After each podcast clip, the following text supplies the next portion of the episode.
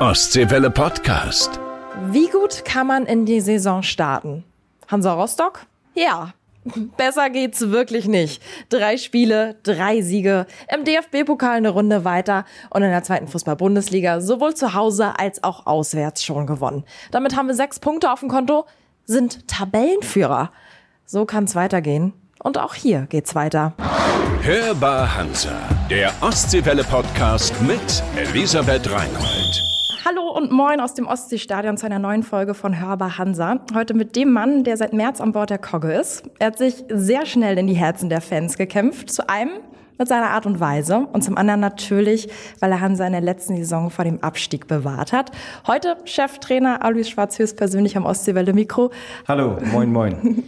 Jetzt muss ich direkt fragen, den Elfmeter-Krimi schon verdaut? Ja, wir haben ihn verdaut. Ist auch schneller zu verdauen, weil man positiv aus diesem Elfmeter-Krimi rausgegangen ist.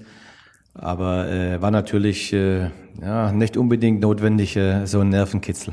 Ja, wie war denn danach die Heimfahrt? Also wurde dann doch ein bisschen gefeiert oder wie sah es da so aus? Ja, es war relativ ruhig. Die Mannschaft hatte schon viel Körner auf dem Platz gelassen. Gefeiert haben wir eigentlich nicht. Letztendlich haben wir unseren Anspruch, den wir hatten, eine Runde weiterzukommen, erfüllt. Mehr ist nicht gewesen, muss man auch so sagen. Aber es ist immer so im Pokalspiel, dass man der Kleine ein bisschen über sich hinauswächst, macht dann auch noch ein Tor. Der Höherklassige so ein bisschen Schwierigkeiten hat, mit der Einstellung vielleicht in das Spiel reinzukommen. Und so gibt's öfters mal Pokalüberraschungen. Und wir konnten diese Überraschung aber dagegen steuern. Aber wurmt das trotzdem so ein bisschen, wenn man weiß, gegen den Regionalligisten 120 Minuten plus Elfmeterschießen gebraucht zu haben? Es wurmt, weil es hat doch auch Kraft gekostet und wir haben ja relativ eine kurze Woche Richtung Hannover. Dadurch wurmt es, aber letztendlich ist es eigentlich öfters mal so, dass es eben solche Duelle dann gibt, die dann bis zum Schluss gehen, über 120 Minuten plus Elfmeterschießen. Gut war es, dass wir dagegen gehalten haben, dass wir uns dagegen gestemmt haben und dass wir an uns geglaubt haben und dass wir dann das Ende positiv gestalten konnten. Genau, und das Ende, das bleibt positiv in Erinnerung, das Elfmeterschießen. Haben Sie sowas schon mal erlebt, dass im Elfmeterschießen alle Elfer gehalten wurden? Also die ersten 3, mehr mussten dann nicht mehr schießen, deswegen nicht ganz alle, aber die alle 3, die er da gehalten hat, das habe ich auch selten gesehen. Ja. Erst Elversberg, so ein Nervenkitzel, jetzt erste Runde vom DFB-Pokal, so ein Nervenkitzel. Bei mir ist es dann immer so, wenn ich Fußball gucke, sagt mir meine Uhr ständig, atme jetzt mal, weil man da so aufgeregt ist. Wie sieht es denn da bei Ihnen aus? Sie wirken am Spielfeldrand doch immer sehr ausgeglichen. Ja, ich bin auch schon ein paar Jahre jetzt dabei, habe schon ein paar Sachen miterlebt. Mit Sicherheit war ich vielleicht früher ein bisschen aufgebrachter und nicht ganz so ruhig. Aber letztendlich muss man auch die Situation erstmal sehen, die wir haben, und da muss man es auch einschätzen können.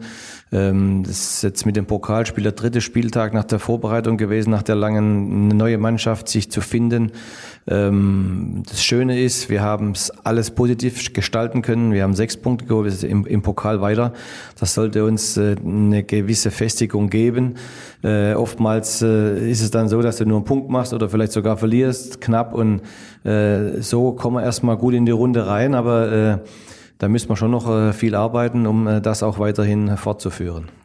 Jetzt ist es wirklich der perfekte Saisonstart, eine Runde weiter im DFB-Pokal, 2 Spiele in der Liga, beide gewonnen, Tabellenerster. Also ich glaube, fast alle Hansa-Fans haben sich diese Tabelle aktuell ausgedruckt. Hängt die in der Kabine vielleicht auch? Nein, sowas machen wir nicht. Der Tabellenstand ist jetzt erstmal sekundär. Also wichtig ist, dass wir die 6 Punkte haben, auf der Habenseite, und das ist für uns mal wichtig, jetzt da zu sagen, das ist erst der 2. Spieltag, dass wir Tabellenführer sind. Es ist schön, dass wir so gestartet sind, und mehr ist es auch nicht. Eine schöne Momentaufnahme auf jeden Fall, aber vielleicht auch wirklich auch so ein schönes Gefühl zum Anfang.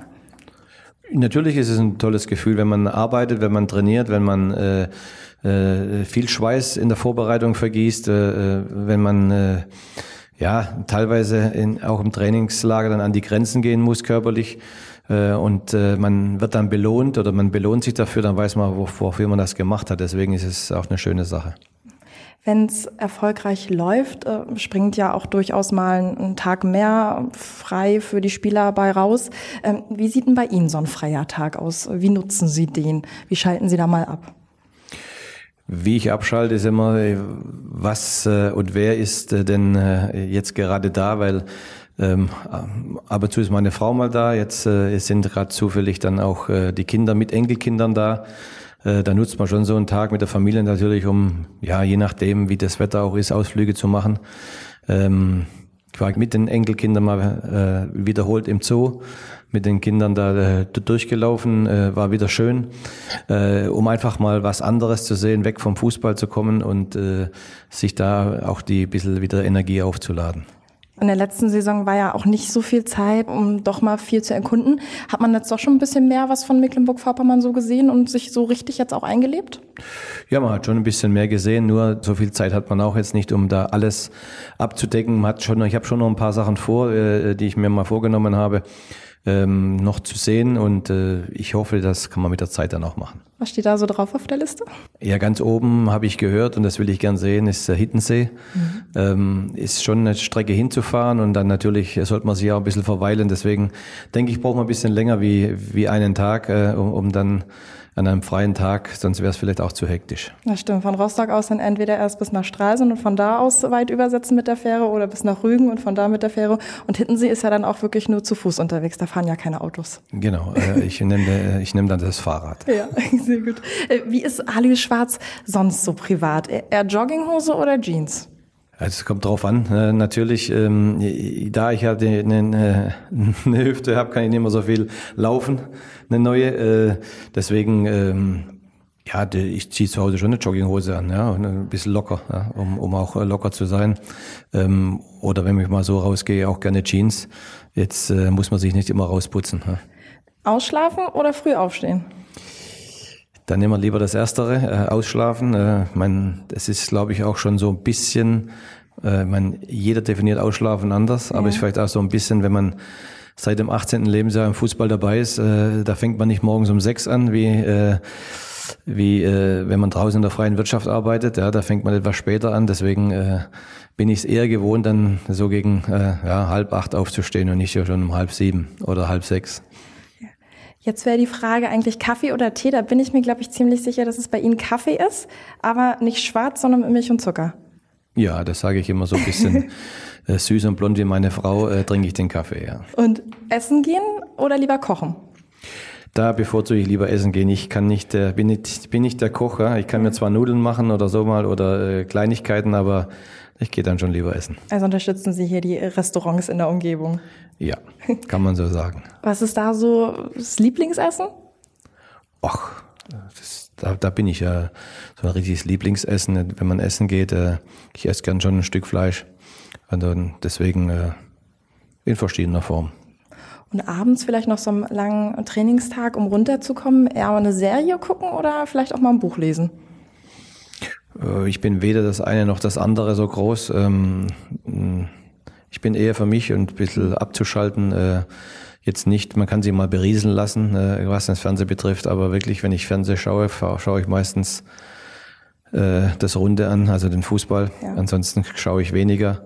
Man informiert sich schon am Tag, was alles passiert auf der Welt, aber ansonsten bin ich nicht der Fernsehschauer. So, wie viel Prozent dreht sich dann auch der Tag wirklich nur um Hansa oder um Fußball, auch wenn jetzt zum Beispiel mal ein freier Tag ist? Ja, es ist wie Urlaub. Man hat eigentlich nie richtig frei oder nie richtig Urlaub. Man hat immer was zu tun. Ja. Man muss immer up-to-date sein. Und deswegen prozentual ist schwer zu sagen, aber es spielt immer eine Rolle. Eben schon kurz angedeutet, je nachdem, wer mal hier ist von der Familie. Ist die Familie auch so fußballverrückt? Ja, die Kinder haben gespielt, sind jetzt dann aber auch schon noch dann raus. Einer spielt noch bei Astoria Waldorf in der Regionalliga. Ansonsten meine Tochter, die ist immer mitgefahren, hat sich auch immer die Spielbeobachtung mit mir angeguckt. Das war immer schön, aber auch da ist jetzt schon langsam andere Wege, die sie einschlagen. Aber schon meine Frau ist immer da und deswegen sind wir schon ein bisschen fußballverrückt. Wird es dann auch so vielleicht nach den Spielen in der Familien-WhatsApp-Gruppe oder so auch mal ausgewertet oder wie läuft das? Nee, es wird eigentlich weniger gesprochen. Also das hat man schon ein bisschen eingedämmt. Das war am Anfang etwas mehr. Mhm. Ja, aber da ist man schon auch froh, sich dann ein bisschen wieder nach dem erfolgreichen, aber auch nach einem nicht erfolgreichen Spiel einfach in Ruhe zu Hause zu sein. Und bei den Enkelkindern ist da vielleicht auch jemand mit fußballerischem Talent schon dabei, wo man sagen würde, auch... einer der Jungs, der ist jetzt 3, ja, hat einen guten linken Fuß. Schauen wir mal, ja, der andere Junge ist noch zu klein mit 1, ja, um das zu sehen. Aber der kleine Keno, heißt er, mit 3 Jahren, hat einen guten linken Fuß schon. Ja. Vielleicht kriegt man was hin. Wird man sich dann aber auch als Opa dann nicht entgehen lassen, da das mit am Spielfeldrand irgendwann zu verfolgen? Ja, das ist doch was Schönes. Ja. Kinder sind was Tolles. Kinder beleben uns, machen uns Freude und deswegen ist es was Schönes. Sie selbst haben ja auch als Fußballprofi viele Spiele gemacht, die meisten für die Stuttgarter Kickers. Jetzt aus Trainersicht, ist es heutzutage schwieriger, Fußballprofi zu werden oder war es zu Ihrer Zeit schwieriger, weil die Bedingungen da anders waren? Das ist schwer zu sagen. Durch die NLZ sind natürlich noch mehr, ist die Leistungsdichte vielleicht noch größer geworden. Das ist wirklich schwer zu sagen. Wir haben auch mehr die Fußball spielen, glaube ich, wie es vielleicht früher war. Aber das ist einzuordnen, ob das jetzt schwerer war oder leichter früher. Ich denke, es war anders. Es war schon ein bisschen anders und was mich heute so ein bisschen stört, dass sie alle ein bisschen zugleich sind. Also es gibt wenige Typen, wenige starke Charaktere. Man wird schnell durch so ein NLZ dann irgendwie verwöhnt. Ja? Man ist nicht mehr so stressresistent so ein bisschen und das fehlt ein bisschen, vielleicht auch schon in der Erziehung. Ja? Dann ist aber alles weitläufig zu sagen, man erzieht ja heute ein bisschen anders da, wie es früher. Also wir waren schon etwas stresserprobter und das kommt einem schon dann im Job auch manchmal zugute. Ja. Die klare Struktur vielleicht auch oder die so ein bisschen da fehlt? Ja, vielleicht auch, ja, aber es ist ja schon... Es fängt natürlich im Kindergarten, natürlich in der Erziehung zu Hause an, im Kindergarten, die Schule, es ist ja schon alles ganz anders. Da muss man schon aufpassen, wenn man einen Sportunterricht macht, dass man aufpasst. Manche sagen, das Kind darf keinen Purzelbaum machen, um Gottes Willen. Das kann ja einen Schaden am Kopf führen oder sowas. Ja, heute muss man ja auf alles achten und deswegen, da kann man lang drüber diskutieren. Ja. Ich glaube einfach, dass es, dass man ein bisschen, wie soll man sagen, nicht so stressresistent einfach ist. Man muss mal das so dabei belassen. Wurde ja auch schon viel diskutiert über Kopfbälle im Kinderalter. Das ist ja.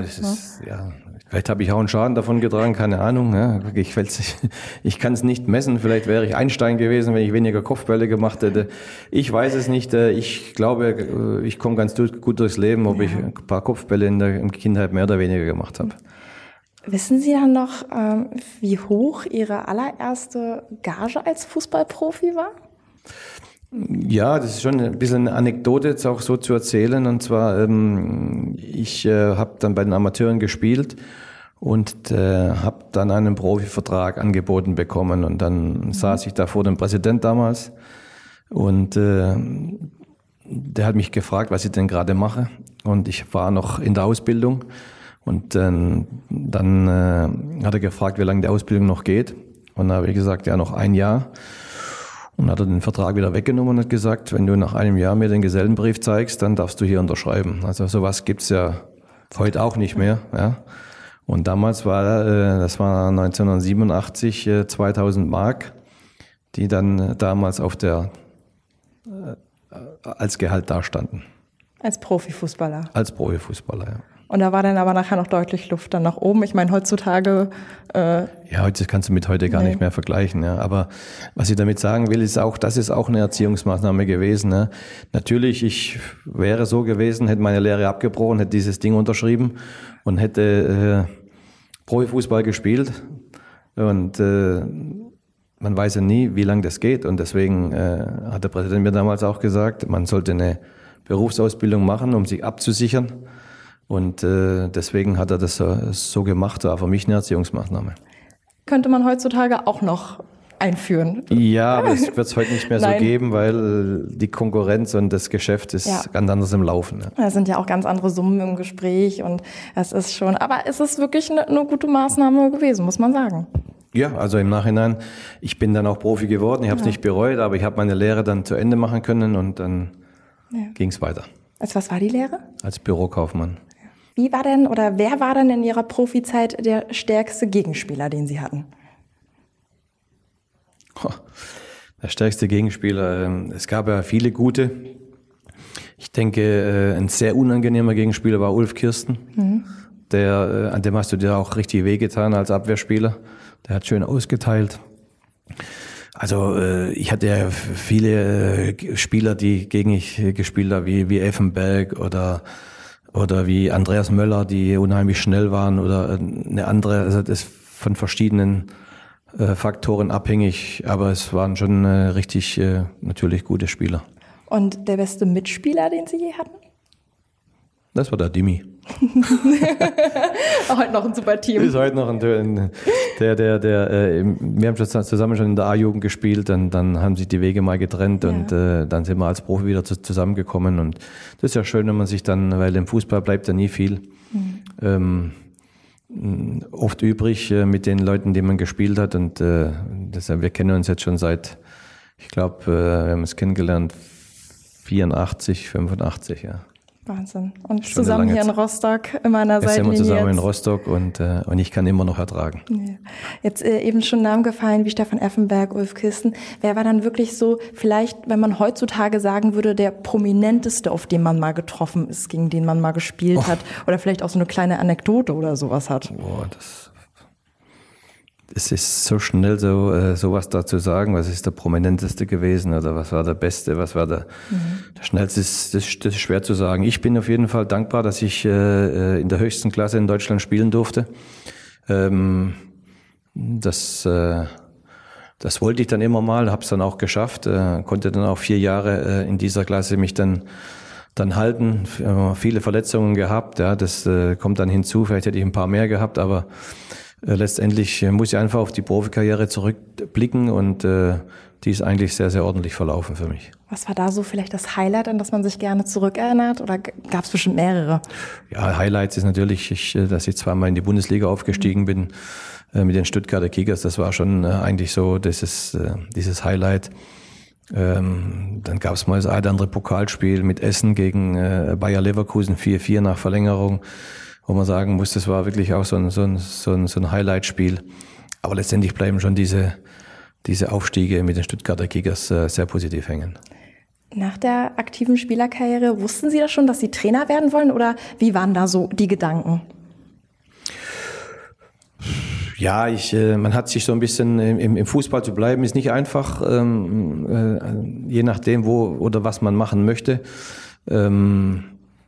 Ich habe mich schon relativ früh versucht zu orientieren, Richtung Trainer zu gehen und war jetzt aber auch erstmal nicht so der Fan dafür, die Fußballlehrerausbildung zu machen, ein halbes Jahr weg zu sein. Es ist jetzt, glaube ich, sogar schon 10 Monate das so und so. Und aber das habe ich dann auch durchgezogen und dann ist natürlich auch kommt ein bisschen Glück dazu.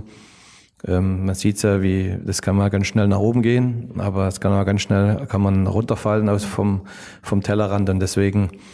Bin ich eigentlich so, wie es gelaufen ist, sehr zufrieden.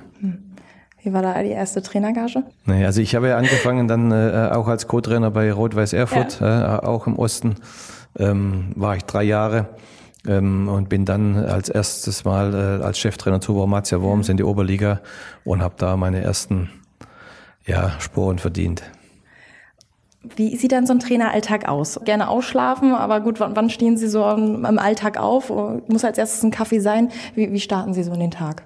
Ja, wie gesagt, nicht allzu früh aufzustehen, aber ich starte schon den Alltag mit dem Kaffee. Schön ist, dass wenn eine Zeitung nebendran liegt, aber dann müsste ich dann auch kaufen, also muss ich erst noch wegfahren. Aber meistens macht das dann schon meine Frau, wenn sie da ist und da bin ich auch dankbar dafür und ich habe dann eher eine ganze Zeitung neben mir liegen wie ein Tablet. Das ist halt vielleicht noch oldschool, so fange ich den Tag an. durchblättern. Es ist ja so, wenn man vielleicht zum Kiosk oder zum Bäcker geht, um sich eine Zeitung zu kaufen, da sieht man ja auch oft Schilder, zum Beispiel Lotto, Euro-Jackpot, 120 Millionen Euro. Da machen sich ja mal viele Gedanken, Mensch, was würde ich mit dem Geld machen? Ich würde in Urlaub fahren, ich würde das kaufen, ich würde das machen. Wenn jetzt so diese 120 Millionen Hansa zur Verfügung hätte und sagen würde, so Trainer, du darfst dir jetzt aussuchen, egal, wen du willst für das Geld. Ja, was wäre so ein Wunschtransfer? Da wäre ich schon überfordert. 120 Millionen. Ne? Also, ja, man hat es jetzt gesehen, dass 100 Millionen Harry Kane, was für Dimensionen das alles annimmt. Ja? Oder es ist, oder jetzt gehen ja viele Spieler nach Saudi-Arabien oder sonst irgendwo hin, wo es viel Geld gibt, was eigentlich utopisch ist. Ja? Ich würde jetzt erstmal sagen, okay, wenn ich 120 Millionen habe, lasst mich mal lange nachdenken. Ja. Ja, weil in der Euphorie macht man dann schnell Fehler und dann sind die 120 Millionen weg und du hast nichts davon. Aber gibt es denn so einen Spieler, wo Sie sagen, den finde ich irgendwie besonders toll oder der hat wirklich das Potenzial? Oder würden Sie sagen, okay, die 120 Millionen teile ich dann vielleicht auf, dass ich mehrere gute Spieler habe? Ja, also man muss schon eine gute Mischung finden, weil mit 10 Messis gewinne ich auch kein Spiel. Ich schieße zwar mal ein paar Tore mehr, aber vielleicht kriege ich auch zu viel hinten rein. Man muss schon auch gucken, dass man eine gute Mischung hat. Und das dann so hinzupflücken, ja, was am besten denn passt, da braucht man schon dementsprechend auch eine gewisse Ruhe. Und deswegen wüsste ich jetzt wirklich nicht, was ich mit 120 Millionen machen sollte. Aber trotzdem wirklich so ein Spieler, wo Sie sagen, der ist schon eine Hausnummer? Ja, für unsere Liga jetzt oder? Na, allgemein. Also jetzt mal Liga unabhängig. Ja, also man muss schon sagen, dass ein Robert Lewandowski ständig seine Tore gemacht hat, das über ein Jahrzehnt einfach, ja. Das muss man erstmal so hinkriegen. Deswegen, also sind solche Spieler und das sind Unterschiedsspieler schon wichtig für einen Verein. Man sieht's ja jetzt, die Bayern haben keinen, gerade der vorne drin ist und knipst und dann gibt's schon Probleme. Jetzt gegen Hannover, das nächste Heimspiel. Kommt ein Gegner, bei dem viele Experten auch sagen, ey, das ist ein Aufstiegsfavorit. Aber gut, die sind jetzt in die Liga gestartet und 2 unentschieden, mussten den DFB-Pokal auch in 12 Meter schießen wie Hansa, sind aber eben rausgeflogen gegen Sandhausen. Ist das vielleicht jetzt schon so ein kleiner Vorteil fürs Wochenende, dass wir den Rückenwind haben und befreiter ins Spiel gehen und Hannover vielleicht schon so ein bisschen angeschlagen ist? Ja, das ist wieder auch eine Momentaufnahme, genauso wie unsere Situation ist. Sie sind nicht so gut rausgekommen, aber das heißt dann auch nichts, sondern sie fangen sie vielleicht etwas später wie der eine oder andere. Ich glaube schon, dass Hannover eine Mannschaft ist, die unter die ersten 6 gehört. Und ob es dann so ist, weil man weiß es ja nie. Letztes Jahr mit Arminia Bielefeld als Absteiger eine sehr, sehr gute Einzelspieler gehabt, aber vielleicht nie eine Mannschaft geworden und deswegen kann man es jetzt nicht genau sagen. Aber ich schätze Hannover schon unter die ersten 6 sein und ich glaube, dass sie sich auch fangen werden. Aber ich hoffe erst nach unserem Spiel. Glauben Sie, man merkt das bei dem Spiel vielleicht auch, dass beide Teams diese 120 Minuten schon in den Knochen haben oder spielt das jetzt zum Beginn der Saison vielleicht noch keine Rolle? Ja, ich glaube, der Fitnesszustand für beide ist so, dass es nicht unbedingt eine Rolle spielen soll, dass man 120 Minuten mal gehen muss. Da glaube ich nicht, dass es weder ein Vorteil noch ein Nachteil ist. Wir haben ja auch 2 Tage später gespielt wie Hannover. Die haben, glaube ich, schon Freitag gespielt. Wir haben Sonntag gespielt, aber das sollte jetzt kein Nachteil sein. Das Stadion ist auf jeden Fall wieder rappelvoll. Das Wetter spielt jetzt auch endlich mit. Eigentlich kann man sich ja noch auf ein schönes Spiel freuen. Ja, erstmal freue ich mich, dass das Stadion wieder rappelvoll ist. Ist toll, wenn man dann hier in Anführungszeichen in sein Wohnzimmer reinläuft und hat diese Unterstützung. Und das ist das, was ich gesagt habe. Sowas muss uns tragen, sowas muss uns richtig Spaß machen, um dass wir auch die Heimspiele so angehen und sie auch hoffentlich so zu Ende bringen wie im letzten Heimspiel gegen Nürnberg mit 3 Punkten. Gibt es eigentlich vorher irgendwie, dass man sagt, so, das ist jetzt vielleicht mein Tipp fürs Spiel oder hält man sich da diskret zurück? Nein, da halte ich mich auch zurück. Tippen. Ich muss schauen, dass wir auf dem Platz funktionieren und alles andere kommt dann von alleine.